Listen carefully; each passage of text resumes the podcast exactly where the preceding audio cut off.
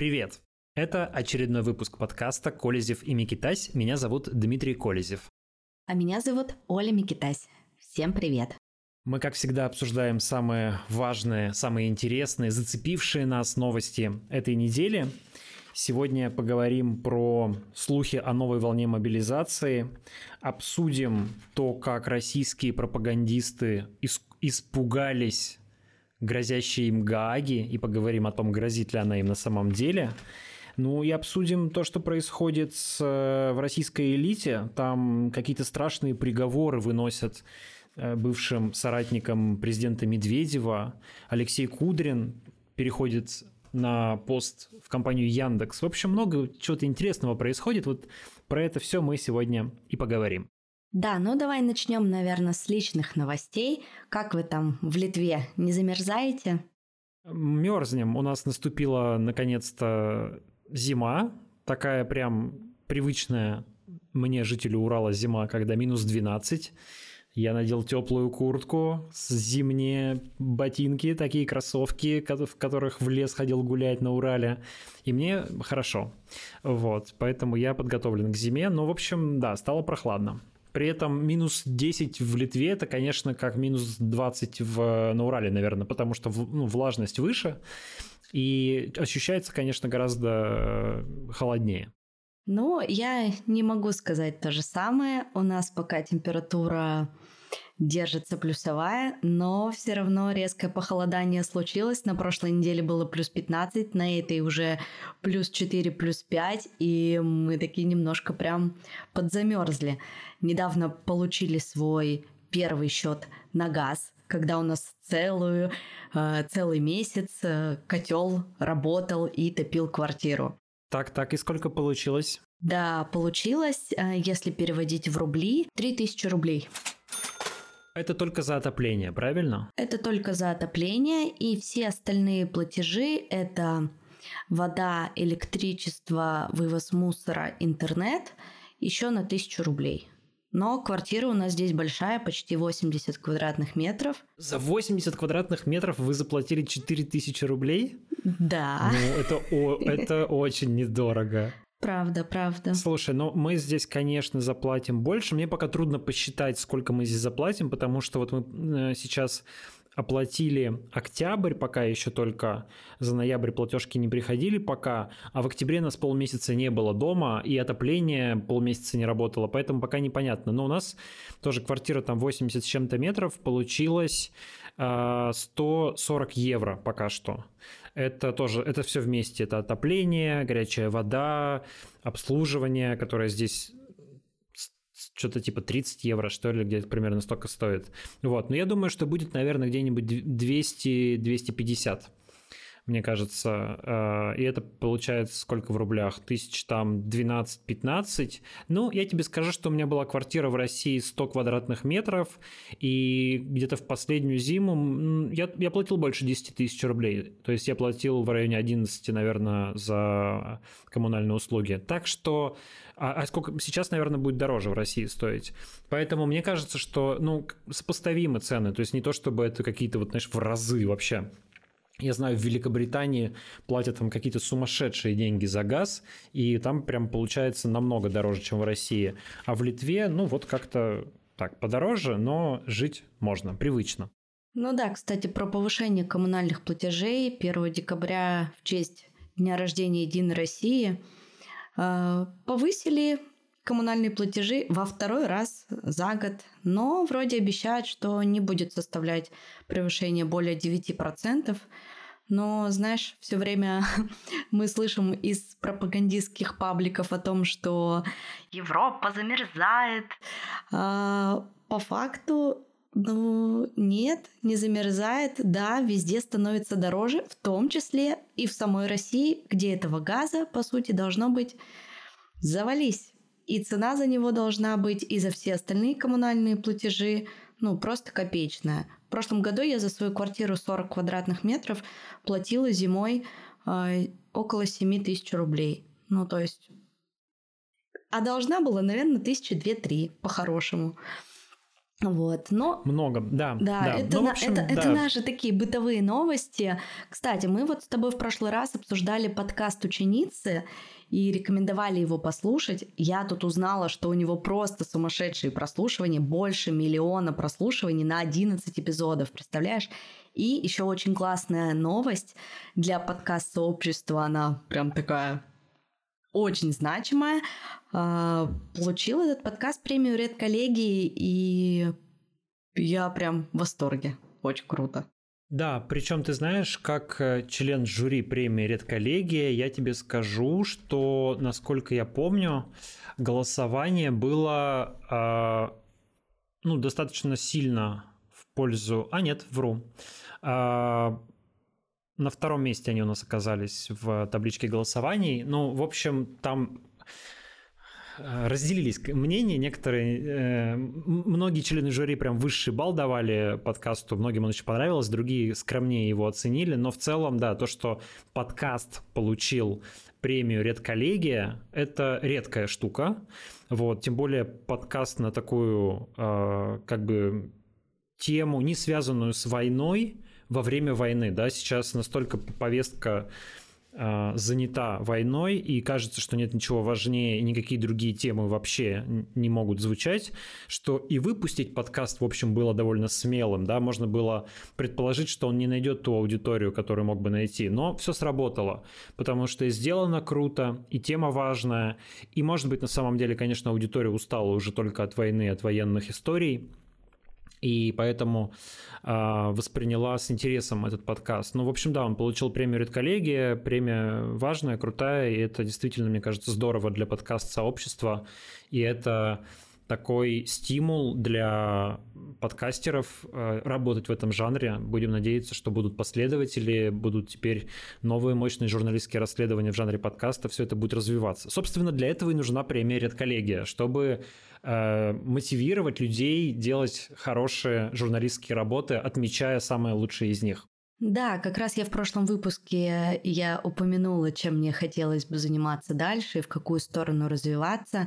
Отчасти все-таки я была вдохновлена и подкастом ученицы, ну и вообще своим новым окружением. И, конечно, я думаю, что за этим будущее, за более глубокими, серьезными работами. И хотелось бы, чтобы подкасты в эту сторону развивались. Потому что сейчас в основном подкасты — это такая индустрия, наверное, развлекательных шоу, и они занимают больше процент контента, нежели какие-то серьезные работы. А хотелось бы делать этого больше. Даже True Crime довольно популярный жанр среди подкастов, да, и то он скорее такой развлекательный, я бы сказал, да, то есть типа страшные истории про маньяков, они вроде бы тоже довольно там, ну, там немало работы, и в том числе и журналистской работы зачастую, но ты как бы это смотришь, слушаешь точнее, как такой типа хоррор-сериал, вот, себя попугать немножко. А ученица это все-таки другое. Это действительно рассказ про какое-то социальное явление, про какую-то проблему. То, что раньше сделали бы виде статьи или, может быть, э, какого-то ролика на YouTube, вот теперь выходит в виде подкаста, и само по себе выносит жанр подкастов на новый уровень. Да. Это здорово. Ну что, переходим к новостям? Да, наконец-то пора. Давайте начнем с разговора о мобилизации, потому Давай. что вот у нас сегодня 2 декабря, и не так давно Генштаб ВСУ напугал россиян сообщениями о том, что, по их данным, новые мероприятия по мобилизации начнутся в России с 10 декабря. А якобы для этого да, фиксируются какие-то ну, мероприятия, которые российские военные проводят там на своей стороне, а, и э, украинская разведка это видит. Возможно, речь идет о подготовке лагерей для обучения мобилизованных. То есть э, большое количество людей было мобилизовано с 21 сентября по конец октября. Примерно как говорили в Кремле, 300 или там 318 тысяч человек, но сложность состояла в том, что их же нужно обучить, обмундировать, распределить по фронту, и вот э, если эти учебные центры освобождаются, и они снова готовы принимать мобилизованных, это может означать то, что будет новая волна. Ну, это я предполагаю, на чем могут основываться Генштаб ВСУ. Они не уточняли, что, что именно у них за информация. Да, но другие источники говорят, что все-таки после 31 декабря это начнется, когда закончится основной призыв на срочную службу, который идет прямо сейчас.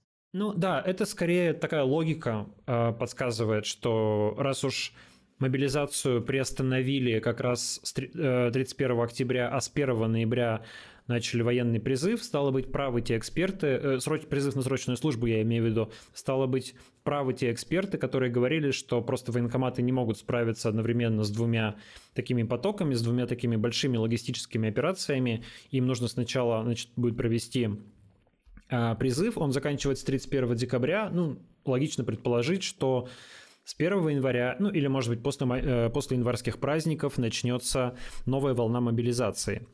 Есть, мелькают уже повестки, которые люди получают на 2023 год.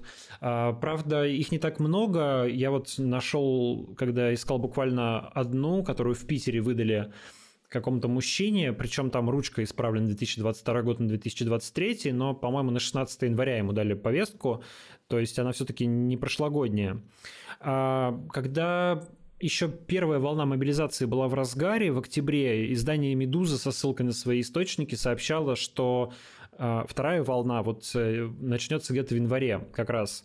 Э, по крайней мере, этого ждали в Кремле. Но разные официальные источники пока категорически опровергают, что будет новая волна. Песков сказал, что это в Кремле не обсуждается.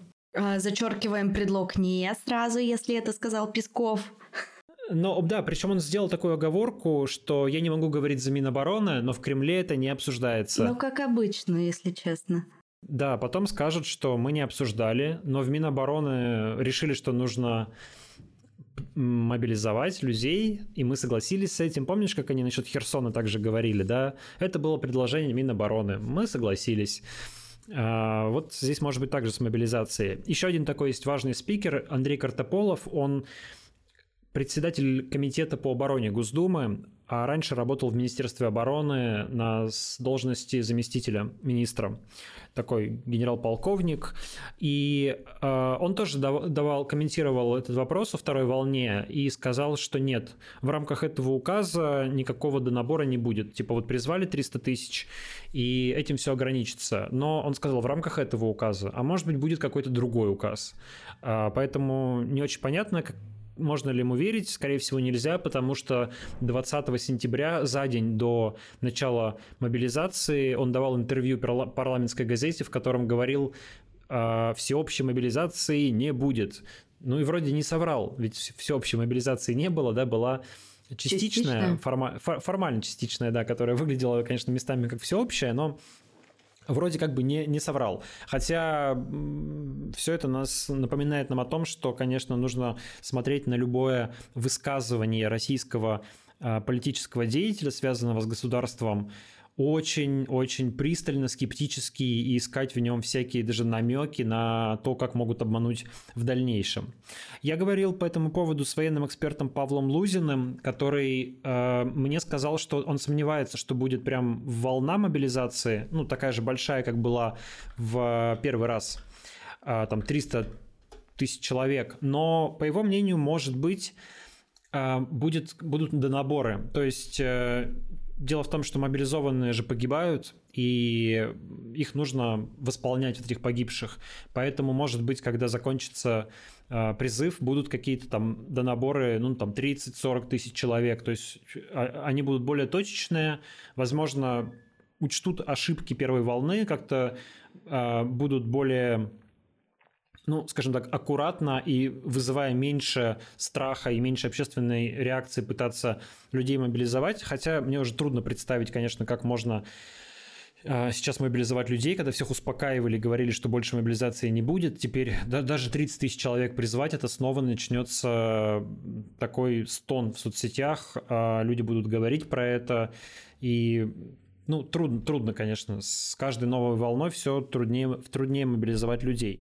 Я думаю, что сейчас эта тема на самом деле самая животрепещущая, и просто они говорят из каждого-каждого утюга, да, все очень сильно переживают. Есть очень много людей, которые уехали после 21 сентября, потом в октябре, когда вроде все стихло, вернулось.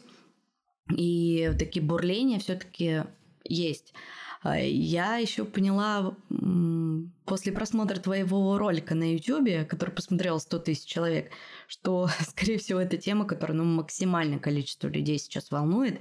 И лично по своим каким-то ощущениям, по той информации, которую я читала из разных источников, я все-таки склоняюсь к тому, что будет всеобщая мобилизация после Нового года. То есть сейчас они разберутся с этими срочниками. А, потом все готовятся к Новому году. Покупают подарки, Мэри Крисмас, Хэппи Нью Йир и все вот это прочее. Потом январские праздники, которые идут обычно в России сколько, 10 дней. И ты знаешь, такое сознание затуманено, а, все расслабились, и в первый рабочий день Нового года э, я предполагаю, что будет все по жести. То есть, конечно, это самый худший вариант, но я обычно просто такой человек, который всегда готовится к худшему. И мне почему-то это все видится именно в таком варианте, что и с закрытием границ, и со всем остальным. Не знаю, может быть, у тебя другие ощущения по этому поводу. Ты скажешь, нет, ты слишком паникуешь, ты, как все женщины, нагнетаешь. Слушай, я бы не стал э, преуменьшать опасность вообще и ну, как бы говорить, что нет, такого не будет э, и, и все такое прочее. Вообще ничего нельзя исключать в наше время, да? Лучше, ты права, готовиться к худшему. Но просто объективно говоря, я не очень представляю, во-первых, что такое всеобщая мобилизация? Это 25 миллионов человек под ружье отправить? Всех мужчин, которые являются военно обязанными в России? Ну, всех, кто старше 18 лет. Ну, да, там, вот, то есть у нас теоретически военно обязанных 25 миллионов человек. То есть воен, э, всеобщая мобилизация – это 25 миллионов человек нужно призвать на войну. А, вот их, если они 300 тысяч еле-еле смогли развести, обучить, не смогли обмундировать как следует и так далее, то, ну, как даже 1 миллион человек, как они будут э, мобилизовывать, а 25 миллионов, как будут они мобилизовывать. Поэтому, с моей точки зрения, всеобщая мобилизация это абсолютная фантастика. А, мне кажется, что этого не, не может, ну, это нереально. То есть, не знаю, в случае какой-то там войны с НАТО, когда танки Абрамс прорываются к Москве, ну, наверное, Путин может выступить и сказать, час пробил, всеобщая мобилизация, берите виллы, все, что есть, выходите защищать родину от врага. Но вот в рамках того, что происходит в Украине, мне кажется, что я больше верю в предположение Павла Лузина, который считает, что будут небольшими группами добирать а, мобилизованных, чтобы затыкать те или иные дыры на фронте. Во всеобщую мобилизацию, если честно, не очень верю. Но вот, например, есть некоторые такие Z-блогеры, Z-каналы. А, один из них а, ведет телеграм-канал под названием 13 такой из Петербурга чувак, и он говорит, помню, всеобщая мобилизация, пишет он, будет с января. Новый год погуляете дома, а дальше все на войну. Только все вместе вывезем, иначе победы не быть. Так что готовьтесь, покупайте снаряжение, ходите на курсы тактической медицины, стреляйте в гражданских тирах, читайте умные книжки, без всяких шуток. Ну, короче говоря, э, но это как бы один Z-блогер, который может фантазировать, и все они там, понятно, сейчас э, мечтают о какой-то всеобщей мобилизации, что сейчас все встанут э, под ружье, пойдут в Украину, и мы дойдем до Киева. Меч- Тут должна можно... играть вот эта песня, нужно вставить. «Вставай, страна народная». «Вставай, страна огромная», да, «Вставай на смертный бой». Да, э, да но э, не получится. Не получится, потому что нет организационных возможностей, на мой взгляд. Но в любом случае это не повод расслабляться. Мне представляется, что готовиться, ты права, нужно к худшему, и на всякий случай нужно думать о том, что наше государство как завещал Владимир Путин на встрече с родственницами мобилизованных, а, будет подходить к нам так, что вообще смысл жизни – это умереть в бою. Вот Путин же четко сказал, да, вот ваш сын погиб, вот кто-то там от водки умирает, кто-то еще от чего-то. Посмотришь, жизнь прошла, как будто бы и не жили, а ваш сын жил. Цель Он, достигнута. Тип, да, цель достигнута. Он жизнь за родину отдал. Значит, что вот все получилось у человека, а все остальное так, фигня какая-то. А, поэтому, мне кажется, готовьтесь, граждане, что вот так вот наше любимое государство теперь к нам относится. Э, каждый должен погибнуть э, за родину. В общем-то, это что-то вроде того, что в 1943 году объявили в нацистской Германии. Тотальная война участвовать должен каждый. И, в общем-то, тут мы можем перейти к нашей второй новости, уже как раз про пропагандистов наших любимых и про то, а, как они засобирались в Гаагу. Мне кажется, что вся путинская пропаганда строится на двух столпах. Это силовики и это пропагандисты.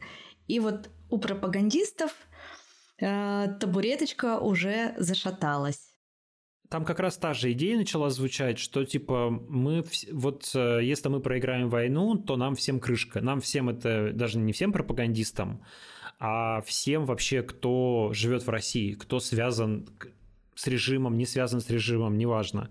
Сначала э, Скобеева, да, например, э, она заявила в эфире, что если что-то произойдет и мы проиграем, то претензии могут быть предъявлены каждому. Прозвучали страшные слова пособник путинского режима в эфире федерального канала. Мне понравилось, в принципе.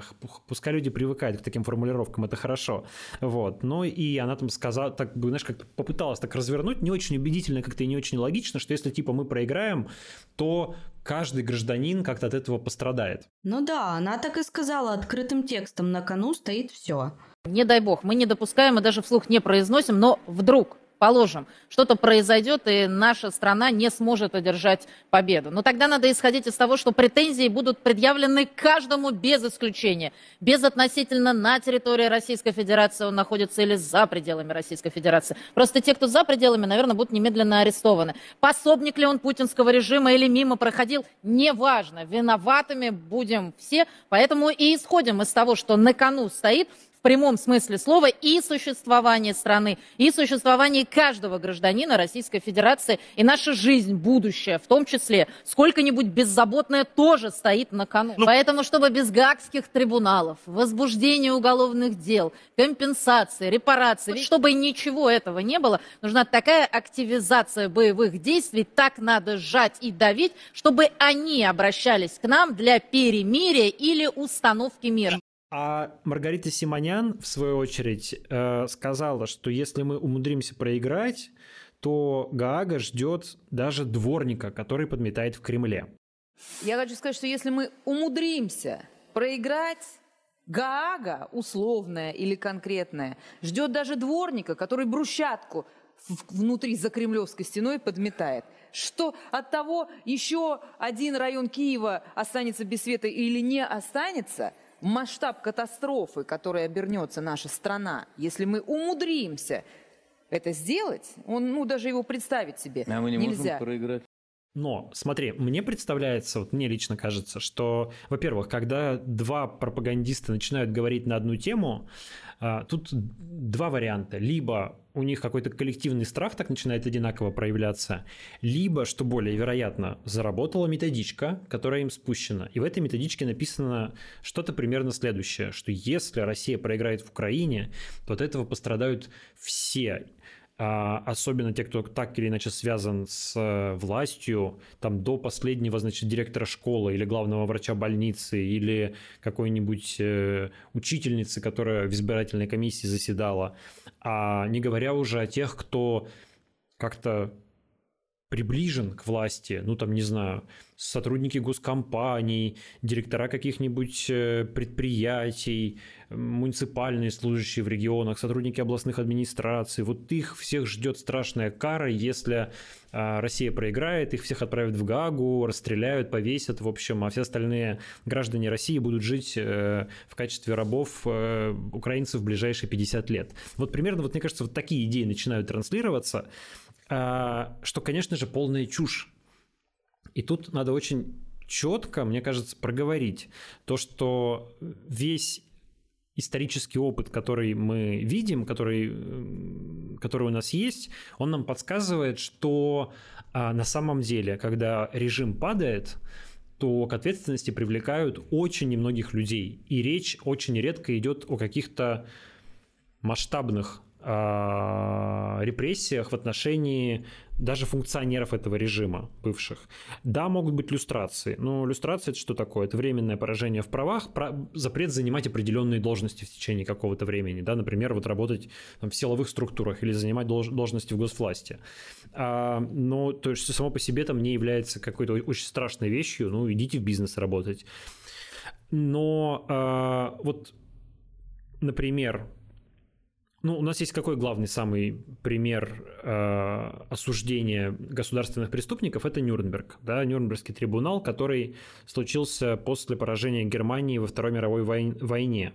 Э, там, например, на скамье подсудимых были пропагандисты, но их было всего двое, потому что Гейбельс, как известно, покончил с собой, а кем-то его хотелось заменить на скамье подсудимых. И там было два пропагандиста, Одного из них звали Ганс Фриче, и он был подсудимым. Э, он был э, заместителем, неправильно говорю, не заместителем, он был подчиненным Геббельса в Министерстве народного просвещения и пропаганды и э, курировал отдел радио. У него был хороший голос такой, он вел программу, которая называется «Говорит Ганс Фриче», а, был довольно талантливый телеведущий, талантливый пропагандист, его любили слушать, у него были такие интересные формулировки, в общем, популярная была программа. А, и вот он оказался на скамье подсудимых, когда начался Нюрнберг. Он, кстати, до 40 до самого мая 45 года он там в Берлине э, сражался вместе с защитниками Берлина до последнего и капитулировал вместе с ними, сдался Красной Армии 2 мая. Ну, кстати, надо отдать должное, потому что я уверен, что если запахнет жареным, то какой-нибудь Владимир Соловьев вряд ли будет с э, ружьем на перевес до последнего там сражаться э, и, и, и защищаться. Постарается куда-нибудь сбежать. Но он же сказал как раз в эфире, что если так пойдет, то весь мир просто нужно в труху. Труху, да, просто весь мир. Вот. Всё. Но возвращаясь к Гансу Фриче, а, значит, он был, э, его судили, судили, собственно, за то, что он вот занимался пропагандой, разжигал ненависть а, и так далее. И его оправдали, он был один, один из тех, кого оправдал Нюрнбергский трибунал а, по всем статьям, и его отпустили. Но через какое-то время а, он попал под новое обвинение уже не Нюрнбергского трибунала, а комиссии по денацификации, которые продолжали работать в Германии уже и после Нюрнберга в 1947 году. И ему там предъявили э, схожее обвинение тоже в, в разжигании, и вот там его все-таки осудили и дали ему 9 лет из которых он три года всего провел в заключении, потом вышел по состоянию здоровья и э, через три года умер от рака. Вот, это был один из двух пропагандистов. Э, со вторым все было намного хуже. Его звали Юлиус Штрейхер, и это был совершенно отвратительный тип. То есть он даже по меркам гитлеровского окружения был настолько настолько гадкий, что когда э, других обвиняемых в Нюрнберге усадили с ним за один стол, они возмущались, потому что не хотели с ним есть за одним столом. То есть они считали его настолько же как бы животным, что э, даже рядом с ним находиться не хотелись, э, находиться не хотели. Э, он был, э, но его любил Гитлер.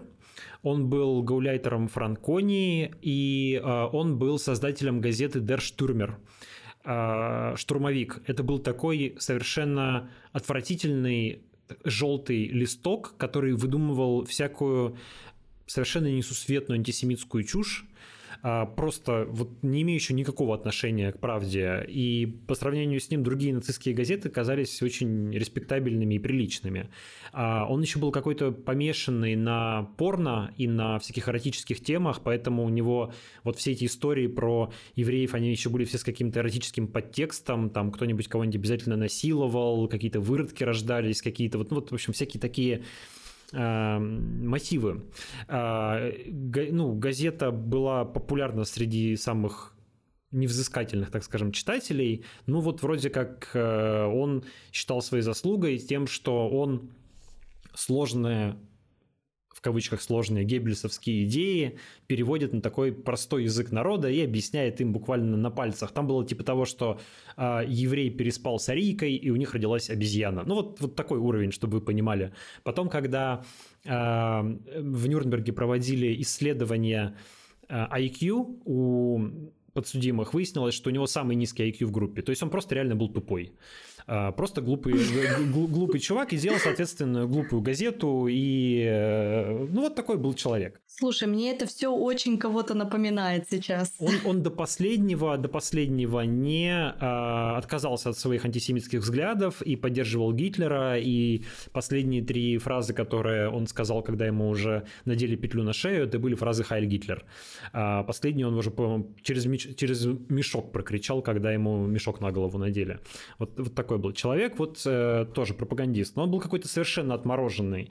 И еще одна история про пропагандиста, оказавшегося на скамье подсудимых, которую сейчас часто вспоминают, это э, Филисенко Буга. Это такой бизнесмен из Руанды, который был владельцем, создателем знаменитого радио «Тысяча холмов», которая, ну, вот такая, э, как сказать, ну, любимая, э, любимый пример, наверное, когда рассказывают про пропаганду, да, что геноцид в Руанде был во многом спровоцирован, как считают исследования, исследователи, вещанием этого радио, которое настраивало, а, значит, э, ну, возбуждало ненависть к племени Тутси, подстегивало расправы, называла конкретных людей, которых нужно убить, и вообще говорила, что нужно расправиться с этим племенем. И, а, как показали исследования, там, где радио не вещало, там уровень насилия был значительно ниже. То есть э, такая прямая корреляция. Вот он, когда а, геноцид был окончен, бежал, ему предъявили обвинение, и он много-много-много лет скрывался где-то. И э, это было начало 90-х годов, а задержали его только в 2020 году в Париже а, с поддельным паспортом, и суд над ним начался только в этом году. Ему уже 89 лет. И судят его не только за пропаганду, он еще финансировал эти отряды ополчения, которые устраивали расправы, но а, и пропагандистская деятельность тоже есть среди обвинений. Поэтому это вроде как пример, что пропагандистам можно привлечь к ответственности.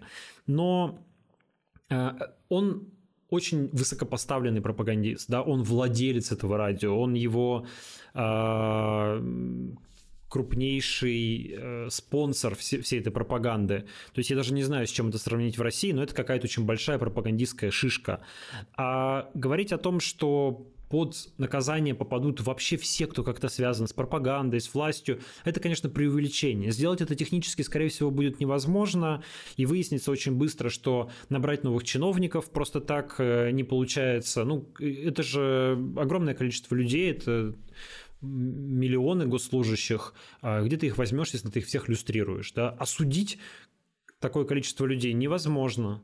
Нам с тобой очевидно, что в Украине э, нацистов нет, но ты знаешь, э, главное же сказать об этом, главное навести панику, и они с этим. Нет, я, я просто думаю, я думаю, что это, конечно, находит определенный отзвук в сердцах некоторых российских, да, многих российских там госслужащих сейчас, которые они, может быть, и задумываются о том, что куда-то все не туда зашло, да, и внутри себя с войной не соглашаются. Я думаю, что таких людей много.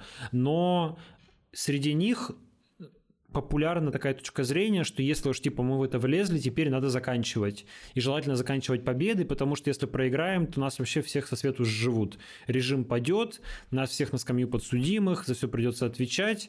Да, все это, конечно, было начато неправильно, но теперь уж надо типа довоевывать до победы. Вот такая, такая точка зрения есть.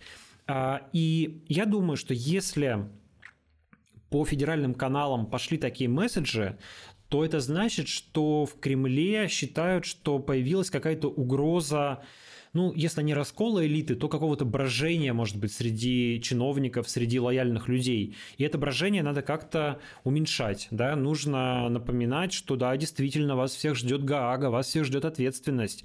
И тут бы, мне кажется, было полезно, ну, во-первых, развенчать этот миф, напомнить, что блин, на самом деле Гага ждет э, Владимира Путина.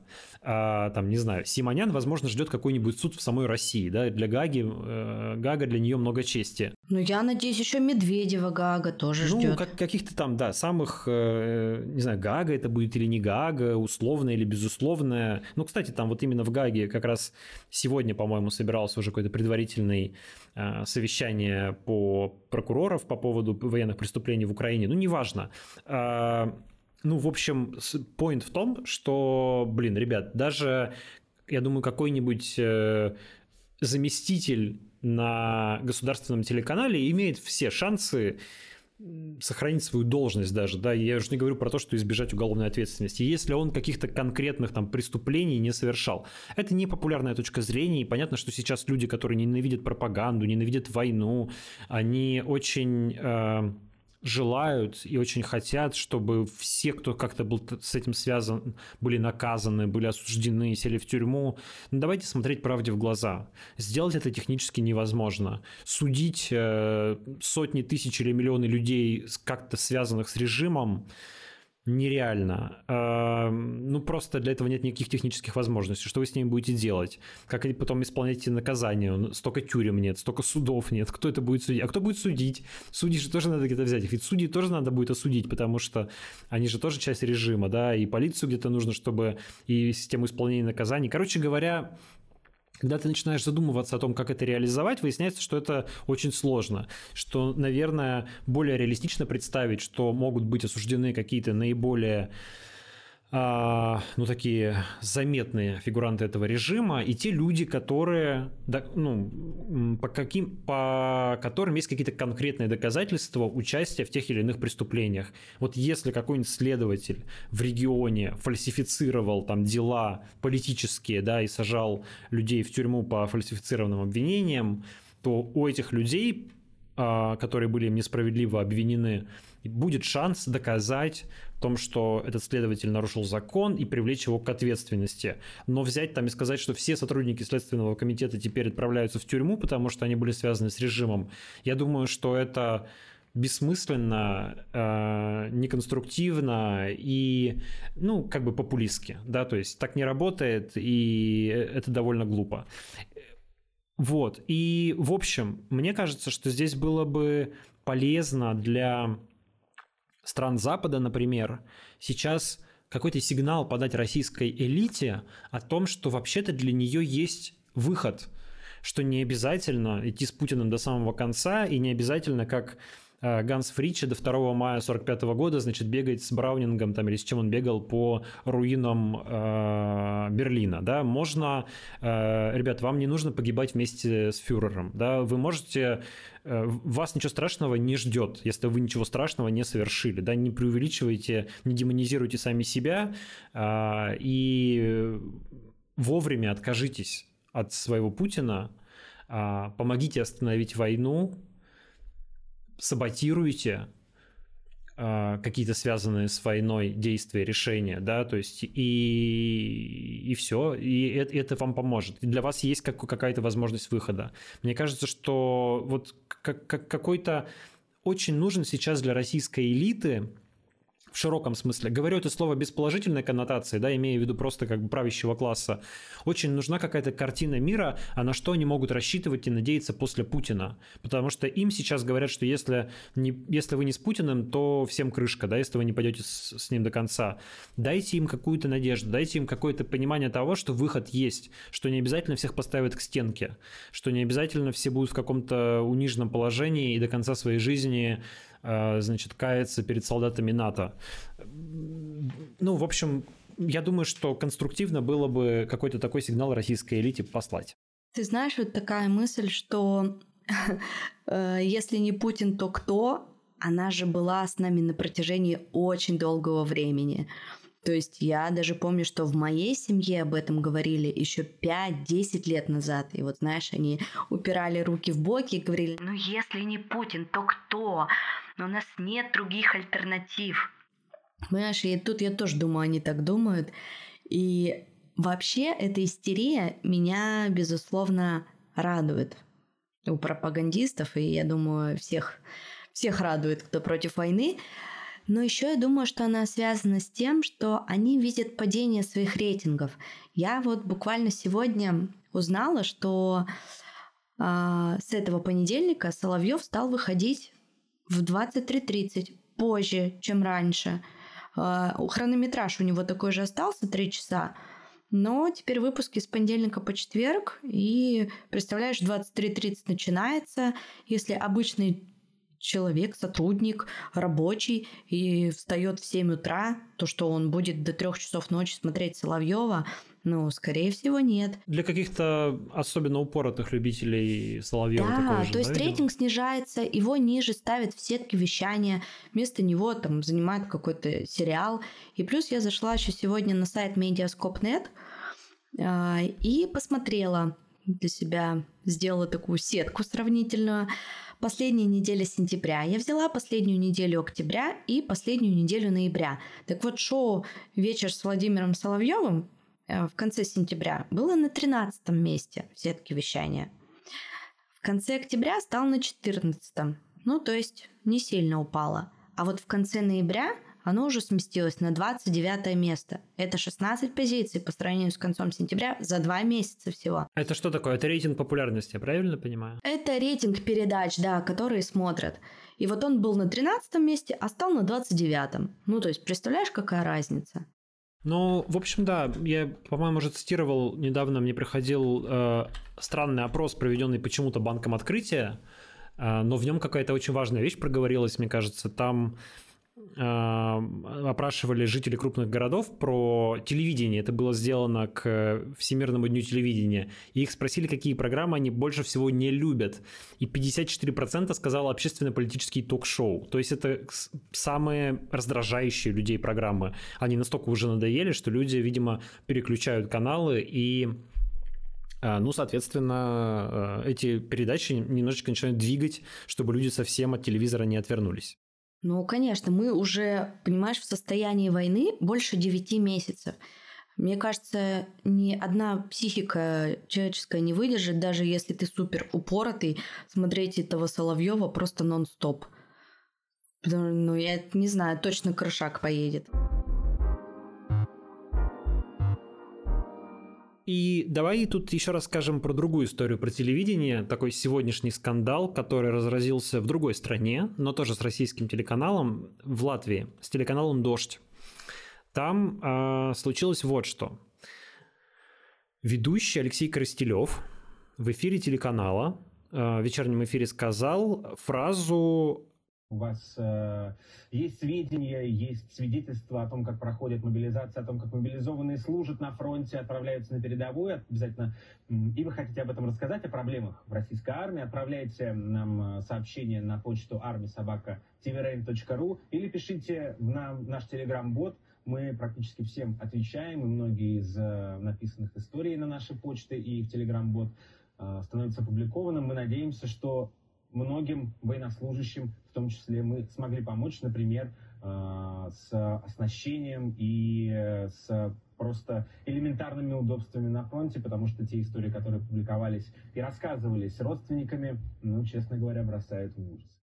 Вот так вот сказал Алексей Коростелев, и это сильно возмутило людей в Латвии, э, в соцсетях. Ну, в общем, впрочем, не всех, а тех людей, которые давно критикуют телеканал «Дождь», который теперь работает из Латвии. А, и они стали писать о том, что как это так можно, что «Дождь» помогает российской армии, получается, что ли, да, какую-то помощь оказывает. Разразился жуткий скандал. А латвийский медиарегулятор заявил, что вынес «Дождю» предупреждение и оштрафовал их на 10 тысяч евро. И это уже второе предупреждение. А если будет третье, то э, лицензию телеканала будет лицензии. отозвана, да. А для понимания Дождь вещает не только на YouTube, да, он вещает еще в Латвии как э, латвийский телеканал. И он вещает э, в как э, в кабеле, и он получает какие-то деньги от этого и продает рекламу там даже. То есть, в общем, это часть их экономики теперь. А, и в Латвии большое русскоязычное население, там примерно четверть населения русскоязычное, поэтому, в общем, этот канал вещает и на эту аудиторию тоже. А, ну, в общем, люди стали возмущаться. Особенно возмущался, например, такой режиссер Алвис Херманис, который давно уже критикует дождь с того момента, как он только запустился в Латвии, за то, что он типа какой-то, на самом деле, пропагандистский, и все это вот скрытые пропаганди... пропагандисты Кремля под масками либеральных журналистов. А, кстати говоря, этот Херманис э, сам довольно долго работал в России, в московских театрах, в том числе государственных, получал деньги, получается, от российского государства, но теперь вот встал на такие самые вообще антироссийские позиции и разоблачает даже телеканал «Дождь». А, ну, в общем, разразился большой скандал. Тут, наверное, нужно объяснить, в чем как бы контекст, потому что люди, которые, мне кажется, в России находятся, они вообще не, не могут не очень понять, в чем а, проблема-то, да, ну, сказал человек что-то там про помощь солдатам и сказал, но надо понимать, что общественное мнение в Восточной Европе настолько как бы, проукраински настроено, да, для них э, российская армия это однозначный враг, ну это понятно, но э, тут дело в том, что еще везде идет постоянная помощь сбор помощи для украинских военнослужащих, да, можно сбрасываться на там Байрактары, на эти плавающие дроны, на всякую помощь украинским солдатам, вплоть до того, что вот, например, у нас в Вильнюсе просят не выбрасывать железные баночки из-под консервов, а куда-то их относить, из них делают окопные свечи для украинских солдат. Ну, в общем, реально, все, что вот как бы можно, люди вся, всячески помогают Украине, ВСУ, везде висят украинские флаги, и вот на этом фоне российские журналисты говорят, а вот наши а, мы, наши, наша работа помогла российской армии. Конечно, это вызвало жуткий скандал. На самом деле речь, конечно, шла ни о, каком, ни о какой реальной помощи российской армии. Да? То есть кто-то там стал придумывать, что телеканал «Дождь» чуть ли не собирает деньги на помощь российским военнослужащим, что они там чуть ли какие-то не коптеры им купили. Короче, какой-то стали уже чушь додумывать. На самом деле Коростелев имел в виду ну, что они рассказывают про проблемы мобилизованных, потому что им присылают информацию об этом ужасном состоянии, в котором находятся мобилизованные, и, насколько я понимаю, типа речь о том, что когда эти проблемы подсвечиваются, то эти проблемы мобилизованных, их там командованием как-то решаются. Ну, не знаю, если люди сидят в окопе две недели без еды и воды и без обмундирования, может быть, им это обмундирование, еду и воду привезут. Это, на мой взгляд, никак не меняет э, боеспособность российской армии, да, то есть она как была низкой, так и остается. Но это какой-то этический критический момент. Ну, да? это сложный момент, конечно. Понятно, что все настроены против российской армии, и никто не хочет помогать ее солдатам. Но с точки зрения российского телеканала, если мы будем помнить, что мобилизованные это люди, многие из которых подневольно отправились туда, да, их туда буквально силой отправили, сказали, что если вы туда не поедете, мы вас к уголовной ответственности привлечем. Значит, засунули их там в этот окоп, не дали им ничего, они там сидят без э, мерзнут, значит, им никто не командует, их со всех сторон обстреливают, и свои накрывают минометами минометным огнем, и украинцы накрывают минометным огнем, и они там все погибают. И мне, как бы, мне кажется, что с точки зрения журналистов про это важно рассказывать, не только потому, что это там просто социально значимо, это, важно, это какие-то драматические истории, но и потому, что это антивоенная, по сути, э, информация.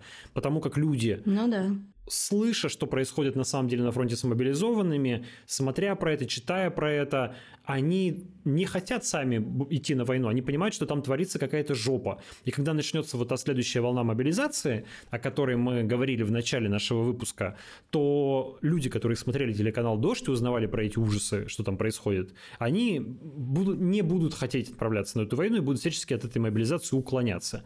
И вообще, если мы посмотрим на соцопросы, то мы увидим, что у нас уже большая часть россиян выступает за мирные переговоры. Общественное мнение изменилось, в том числе благодаря работе независимых СМИ, в том числе телеканала «Дождь». Вот, поэтому мне кажется, что, конечно, а, претензии к телеканалу «Дождь» у латвийских властей какие-то преувеличенные, но там, правда, к ним, судя по всему, придираются очень сильно. Мне сказали, что первое предупреждение они получили за то, что они там а, не наложили или слишком поздно наложили латвийские субтитры на свою программу, что должны были сделать. То есть за ними латвийский вот этот Роскомнадзор следит внимательнее, чем российский Роскомнадзор.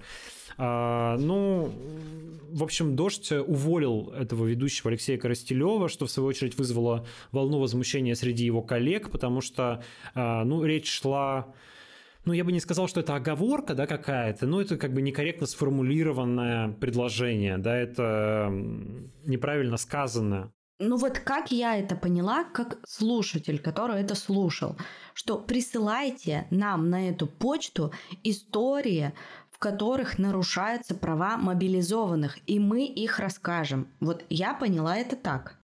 Э, конечно, ровно так. И это же правда нормы, действительно то, про что ты только что говорил, что мы должны это фиксировать. Работа журналиста в том и состоит, чтобы фиксировать разные-разные точки отовсюду. Да, ну вот сам Коростелев в своем телеграм-канале пишет, э, Помогаю ли я мобилизованным, о которых шла речь в монологе, только тем, что рассказываю о них? Вы видели мои рассказы и записанные свидетельства в эфирах и в этом телеграм-канале. Помощь ли это? Я продолжу этим заниматься по мере своих сил. Я против войны, поэтому уже 9 месяцев не живу в России. Странно подозревать меня в поддержке вторжения. Глупость же. Но фраза разлетелась, и теперь у дождя проблема. Мне бы не хотелось стать человеком, который закроет телеканал. Я благодарен за все 8 лет с небольшим перерывом, что я на нем работал, и увольнению, если оно спасет телеканал и позволит моим коллегам коллегами дальше работать, я не противлюсь, принимаю его без скрытой обиды и чего-то там еще. Я думаю, что они просто договорились, чтобы снять вот этот вот шквал негатива. Я, я думаю, это, скорее всего, это либо временное увольнение, либо они просто переведут его на какую-то неофициальную позицию. Насколько я знаю, нет. Он, они действительно его уволили. Прям через конфликт. Ну нет, без конфликта, но уволили, насколько я понимаю. Потому что давление, которое mm-hmm. оказывают сейчас на дождь, оно довольно большое. И ну, на, надо ну, просто да. напомнить, что телеканал закрылся в России. Был долгий и сложный процесс по его э, пере, перевозке в Европу. И телеканал это не YouTube канал, да, то есть это построить студию, э, закупить туда все оборудование, привести туда команду, а это человек, я подозреваю, 100 примерно как-то их там всех расселить, найти на это все деньги, их там легализовать, потому что всем нужны визы или ВНЖ или что-то такое. И это очень такой большой процесс. Я слышала, их чуть ли не ВНЖ теперь хотят в Латвии лишить. Ты не слышал? И насколько я знаю, у них, по-моему, даже нет ВНЖ. По-моему, им так Латвия в итоге не дала ВНЖ, они там все с визами Д с рабочими. Ну а вообще вот про выбор страны для канала, насколько это логично было открывать канал в Латвии?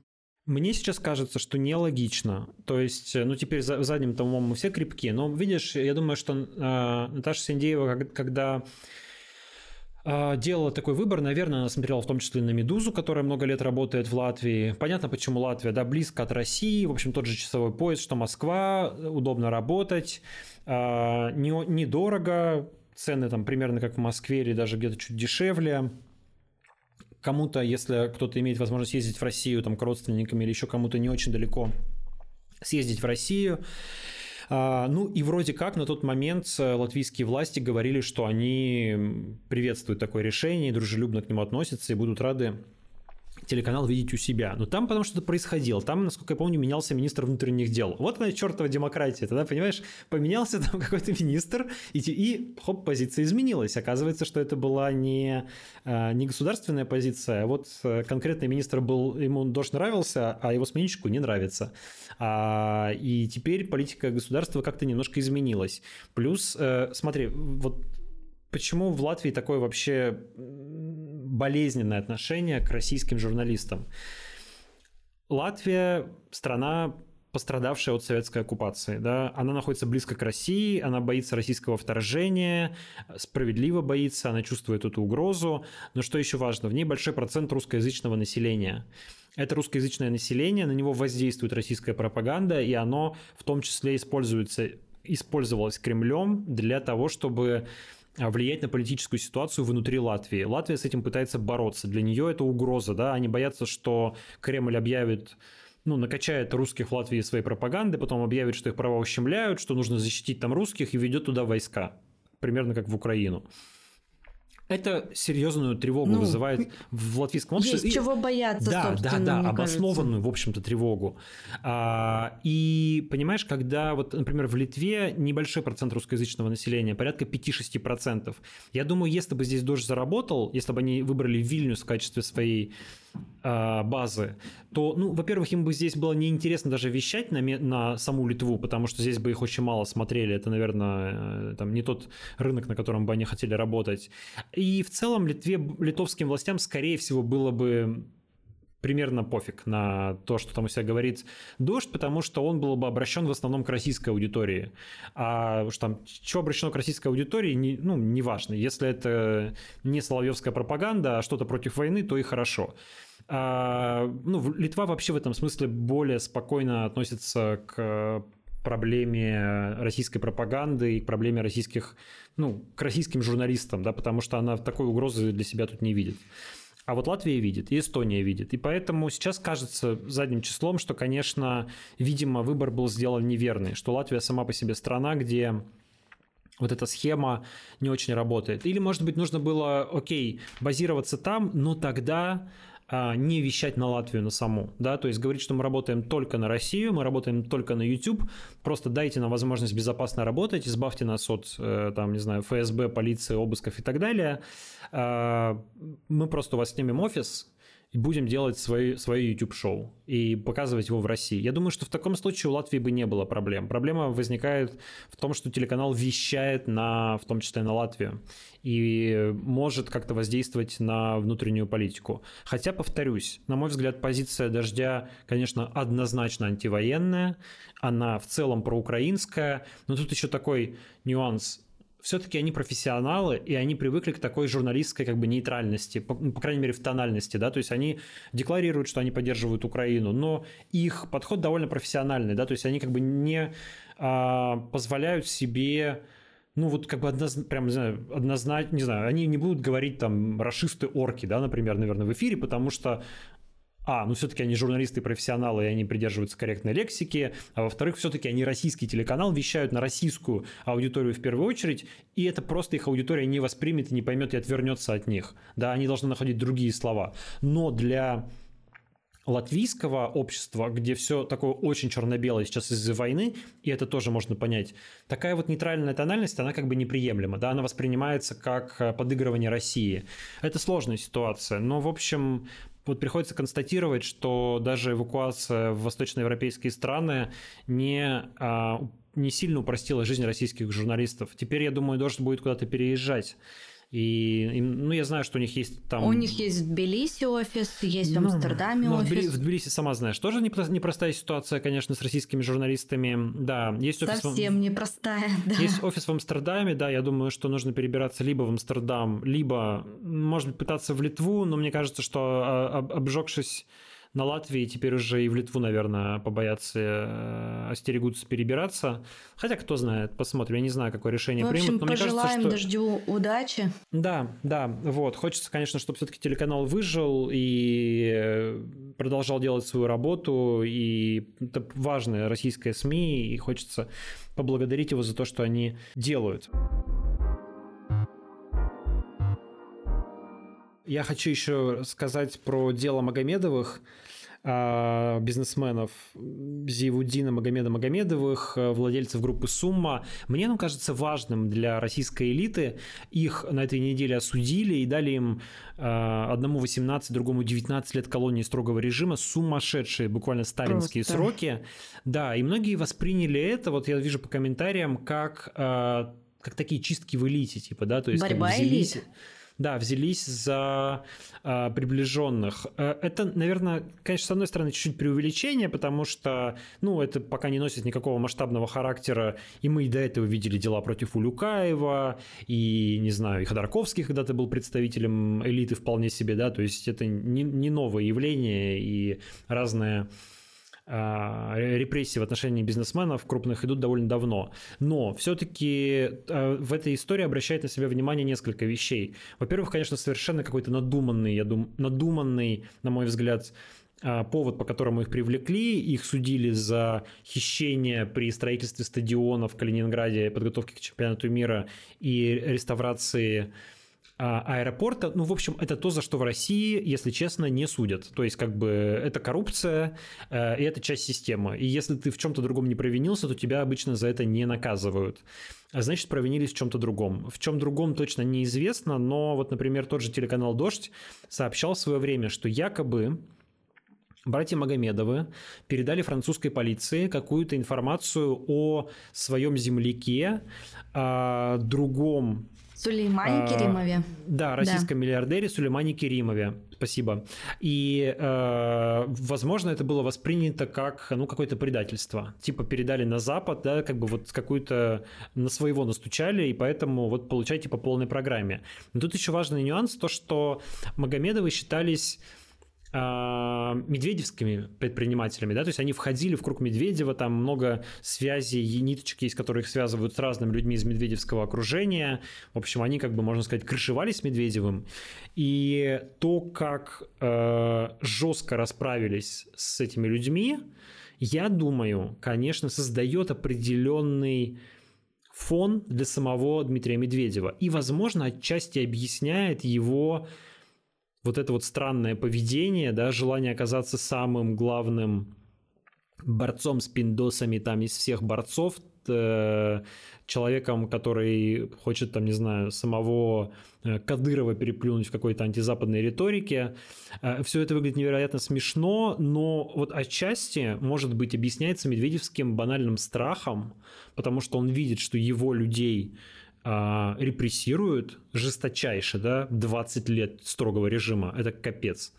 А, ну и реально боится оказаться, попасть под те же жернова. То есть на самом деле я думаю, что страх в элите довольно серьезный. И то, что мы сегодня видим, потом, опять же, когда-нибудь, возвращаясь в Гагский трибунал, когда-нибудь э, условный Медведев будет говорить, что он все это делал, потому что страшно боялся, что иначе его там расстреляют. Ну, то есть ты думаешь, что он своими высказываниями хочет себя таким образом подстраховать на будущее, чтобы с ним также не расправились?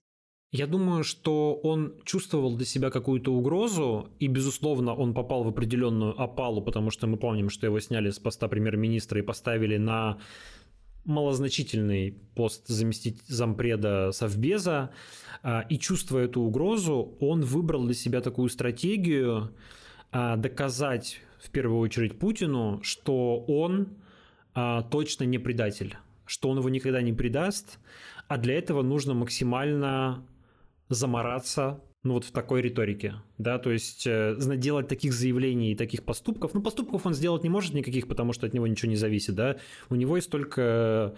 Телеграм-канал.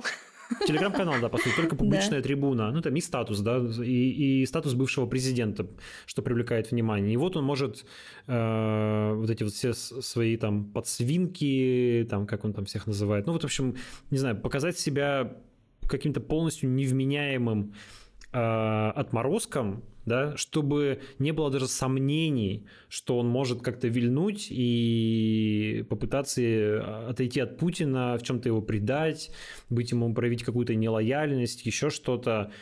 А, вот это, наверное, все и демонстрация вот такой вот э, ну, собачьей преданности. Слушай, мне, если честно, кажется, что мы до правды в этой ситуации никогда не доберемся. И, по-моему, они даже хотели выйти под залог. Это же все с 18 года история тянется, но им даже не дали этого сделать. Да, там еще был очень интересный эпизод, то, что за них поручался лично, приходил в суд Геннадий Тимченко, друг Владимира Путина, миллиардер, а, человек, который вообще не часто появляется где-то публично, он пришел в суд а, и попытался добиться освобождения, и он не смог этого сделать. И это был тоже уникальный случай для, России, для современной России, для путинской элиты, когда один представитель путинского ближнего круга приходит вступаться в суд лично за миллиардеров и у него это не получается. Его там еще судья как-то над ним поиздевался немножко, как будто бы даже, знаешь, по, так, по, поунижал слегка, он подбеждал в коридоре, что-то такое было. То есть, э, ну, эта история, конечно, совершенно из ряда вон с Магомедовыми. Слушай, мне кажется, это тянет на журналистское расследование. Правда, мой муж сказал, когда я его сегодня об этом сказала, он говорит, ну ты знаешь, как бы это очень опасно, э, вся эта дагестанская тема. Ну то есть, ты знаешь, как только где-то на каких-то просторах даже мерещится Дагестан, Чечня и вот это вот все, даже у супер смелых э, журналистов, да и вообще кого угодно людей, как-то, знаешь, такой холод стынет в жилах. Ты представляешь, какую они себе сделали ауру просто? Ну, я, кстати, не согласен. Чечня Да? понятно, потому что Кадыров и кадыровцы. Мне кажется, у Дагестана вообще нет такого флера. Да? То есть, ну, просто одна из, одна из кавказских республик. Не вижу там какой-то вот такой прямо зловещей атмосферы. Э, Так что мне кажется, что вполне можно заниматься расследованиями, и многие это делают, да и Чечню, к счастью, многие продолжают расследовать. Хотя там, конечно, да, это гораздо более опасно. Ну что, давай на этом завершим, наверное. Мы уже перебираем с нашим хронометражом.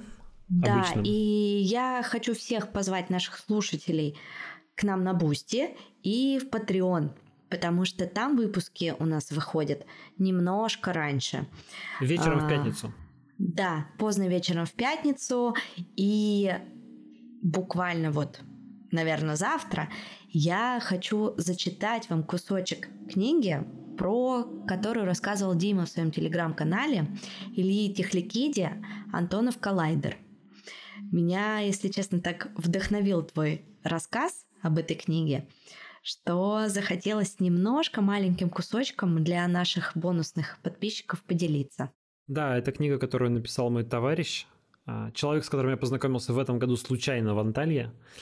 И э, оказалось, что он написал книгу. И эта книга только что вышла. И называется «Антонов коллайдер». Это такой а, киберпанк российский. Ну вот Оля прочитает вам кусочек, вы подумаете, Да. покупать вам эту книжку или нет, читать ее или нет. Да, на Boosty у нас э, есть всякий дополнительный контент, э, поэтому подписывайтесь и на Patreon, и на Boosty. Ну, то есть, конечно, что-то одно из этого. А, Это нам поможет делать новые выпуски подкаста. Да, либо вы просто можете подписаться на нас в Apple подкастах, у нас же там тоже есть подписки, но пока мы не записываем бонусные выпуски, потому что мы не придумали, про что говорить в бонусных выпусках. Вдруг у вас есть какие-то идеи, пишите нам, пожалуйста, в комментариях, и мы обязательно об этом поговорим. А то у нас с Димой еще параллельно помимо подкаста нашего совместного столько много сейчас работы, что мы просто даже не успеваем подумать об этом. Не успеваешь, да, подумать иногда, действительно есть такая проблема. Но мы будем, мы будем, особенно если мы будем видеть ваши реакции, комментарии и сообщения, то обязательно будем делать выпуски. Можете писать в соцсети Оле, в Телеграм, о, в Инстаграм или на почту, которую мы тоже указываем в описании подкаста. В общем, любая обратная связь от вас нам ценна и приятна. Да, спасибо, что были с нами этот час. Спасибо тебе, Дима. Всем пока. Спасибо, Оля. Всем пока.